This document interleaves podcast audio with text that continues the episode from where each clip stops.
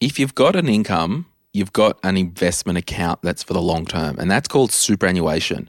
Now, the question is should you consider a self managed super fund? So that's you managing your own retirement savings. There's a question here from one of our listeners about this very topic self managed superannuation. My name's Glen James. You're listening to my Millennial Daily.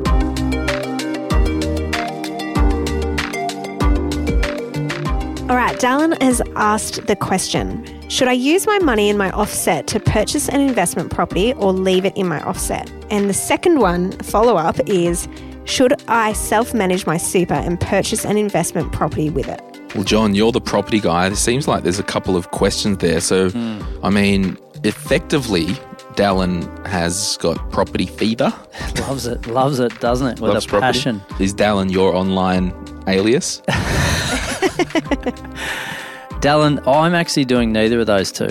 Ooh, Now, let me expand on that, shall I? Yes. So, please. I think the first one should I use the money in the offset to purchase an investment property or leave it in my offset, right? So, two separate parts to that. The money sitting in the offset is offsetting what I call bad debt on your own mortgage.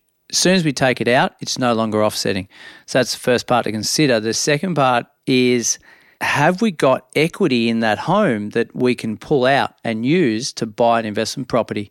Can we pull the equity out of that property to go and buy an investment property, which is invariably good debt and tax deductible debt? So if we do that, we can leave the cash in the offset. So we get the best of both worlds by running that scenario.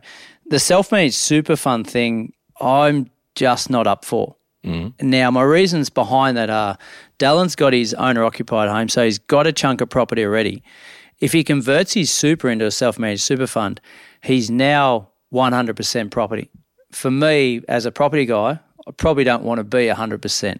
Right, we want to have some exposure to to shares, which is is what uh, generally your superannuation is. So, I would keep the the super doing its own thing, and potentially get some equity out of that property and leave that cash heavy in the offset. John, you alluded to the elephant in the room, and that's the magical D word, and that's diversification. We just don't want property everywhere. But one thing that you need to realize with property within your self managed super fund, a couple of things. There are higher interest rates when borrowing, number one. You can't just borrow 95% of the property price. You may need to borrow 80, 75, 70%, depending on your lender. So you need a higher deposit. You also need to make sure that you've got with, and a lot of these lenders that were doing self managed super fund loans are pulling out. So there's only a couple that are doing it now. And a lot of them ask for the liquidity in the fund. So if you had to borrow 500,000, they may ask for 10% liquidity. So you needed an extra $50,000 in cash in the fund to settle on the property Yeah. the borrowing and the debt thing is one thing. If you want to renovate the home, you can't just get another mortgage on it. Uh, it is complex. And my comments still stand if you did have $500,000 in cash and you wanted to buy a $500,000 property, well, you've got all of your money in one asset within the super fund. Yeah, and traditionally that interest rate's been higher as well, and you'll need to pay principal and interest in most cases. So there's a lot of money going out in that property alone, isn't it? Yeah. So I'm more of the view that it's a no than yes when it comes to self managed super. so, when, Glen, would you actually do a self managed super fund? Well, I'll tell you right after this.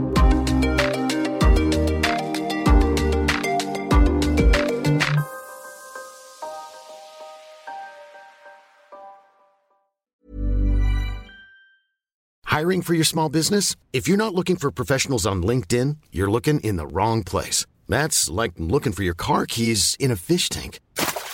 LinkedIn helps you hire professionals you can't find anywhere else, even those who aren't actively searching for a new job but might be open to the perfect role. In a given month, over 70% of LinkedIn users don't even visit other leading job sites. So start looking in the right place. With LinkedIn, you can hire professionals like a professional. Post your free job on linkedin.com/people slash people today. I've got four magic kind of guideposts that you would want to really tick, at least one or two of them, before you went down the self managed super fund route. Now, the first one is you really want to have, to make the fees worthwhile, over $250,000 uh, within the member balance. So if you and your spouse wanted to create a self managed super fund, we've got to make sure that there's a fair chunk of cash because you're going to have to pay a couple of grand a year just in accounting and audit costs because you're starting another company. The second reason you might do it is you've got that amount and you run your own business and you need to buy the commercial unit or the office for your business to rent out of. That can make a lot of sense for small business owners to ensure that they've got a place to operate out of. And if they sell the business, they can keep the property and rent it back to the new owners. The third reason and the fourth reason, they're kind of the same. You may set up a self managed super fund if you've got some complex estate planning needs and you want a little bit of extra flexibility. So you might have blended family and you want to just make sure that there's a little bit more control at the trustee level.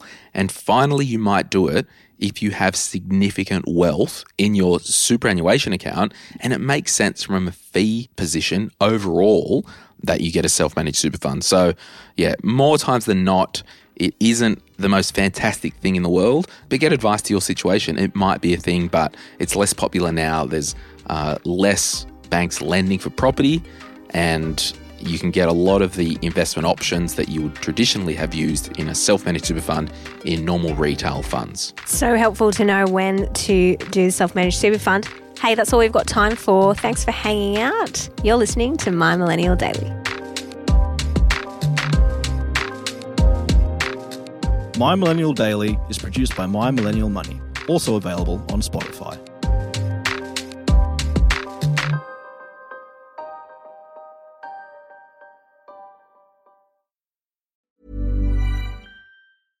Hey, it's Paige DeSorbo from Giggly Squad. High quality fashion without the price tag. Say hello to Quince.